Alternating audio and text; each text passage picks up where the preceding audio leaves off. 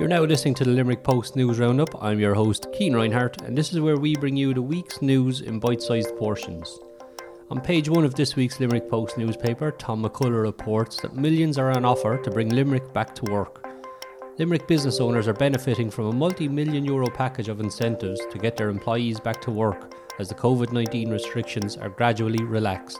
With more than 11 million euro a week being claimed in the city and county through temporary unemployment benefit and wage subsidies, the range of supports will be significantly enhanced next week when government announces its July stimulus plan. Around 2,000 Limerick employers have registered for the temporary COVID 19 wage subsidy scheme, which has been subsidising their payroll costs by an estimated 7 million euro a week. More than 4 million euro a week is being paid out in pandemic unemployment payments to 13,000 people across Limerick City and County. Many of them are expected to return to their jobs as more local firms expand their operations over the coming weeks. That story continues on page 3 of this week's paper and is available in full online at limerickpost.ie. In other news, Megan Scully reports the University of Limerick appoints its first ever woman president of an Irish university. The first ever woman president of an Irish university has been appointed at University of Limerick, it has been announced. Following an open competition, the Chancellor of UL's governing authority, Mary Harney, has confirmed the appointment of Professor Kerstin Mey as the interim president of University of Limerick. Professor Mey, the current Vice President, Academic Affairs and Student Engagement at UL, will replace outgoing President Dr. Des Fitzgerald, who announced his intention to retire in May. Dr. Fitzgerald will leave his position on September 1, at which point Professor Mey will take on the role on an interim basis. That story is available on limerickpost.ie. In other news, this week An Taoiseach Micheál Martin announced Ireland will not be moving into phase 4 of reopening the country, with the decision being deferred to August 10th. Pubs, nightclubs, and casinos will remain closed, while bar restaurants, which are currently open, can do so as long as they follow guidelines. My government and I have received advice from the National Public Health Emergency Team. The concern about the rise in the number of cases over recent weeks is very real.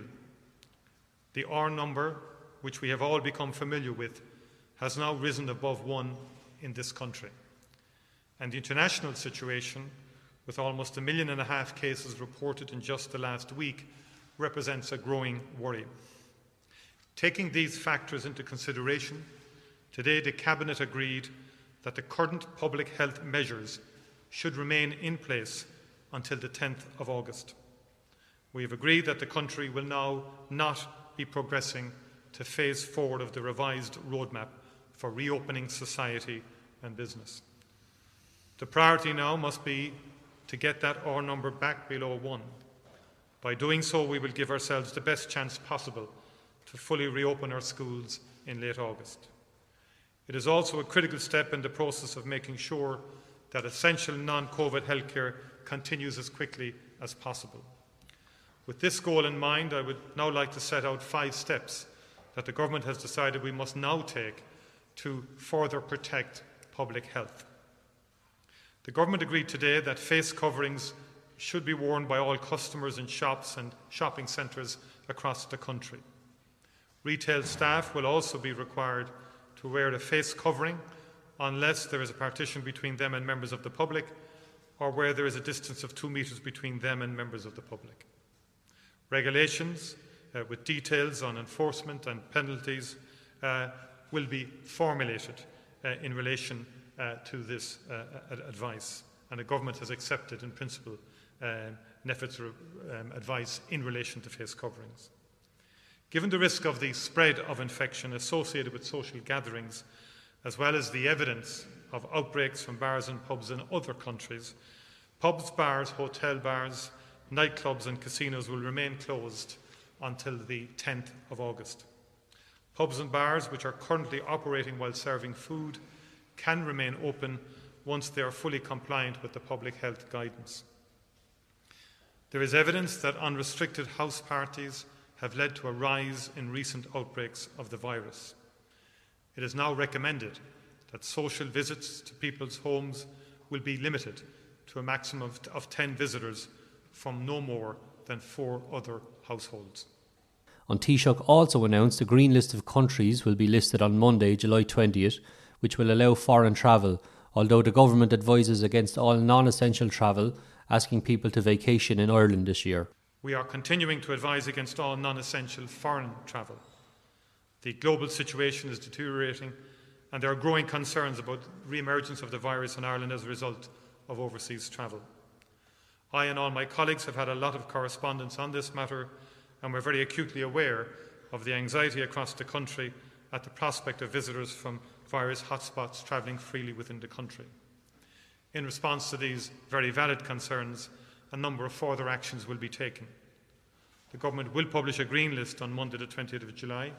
Countries which have a similar risk of infection than Ireland, than Ireland will be included on this list. However, I want to emphasise the fact that we will continue to urge people against unnecessary foreign travel.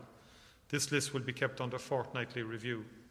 There will be an increased presence of compliance staff and increased communication at our ports and airports to make incoming passengers aware of their obligation to fill out passenger locator forms correctly and their requirement to restrict their movements for 14 days. Work is underway to move the passenger locator form information online so that passenger information is more easily accessible for follow up checks and calls by an expanded tracing team. In support of all these preventative measures, there will be a renewed communications campaign across all formats and targeting all age groups to ensure the maximum public awareness of these new requirements.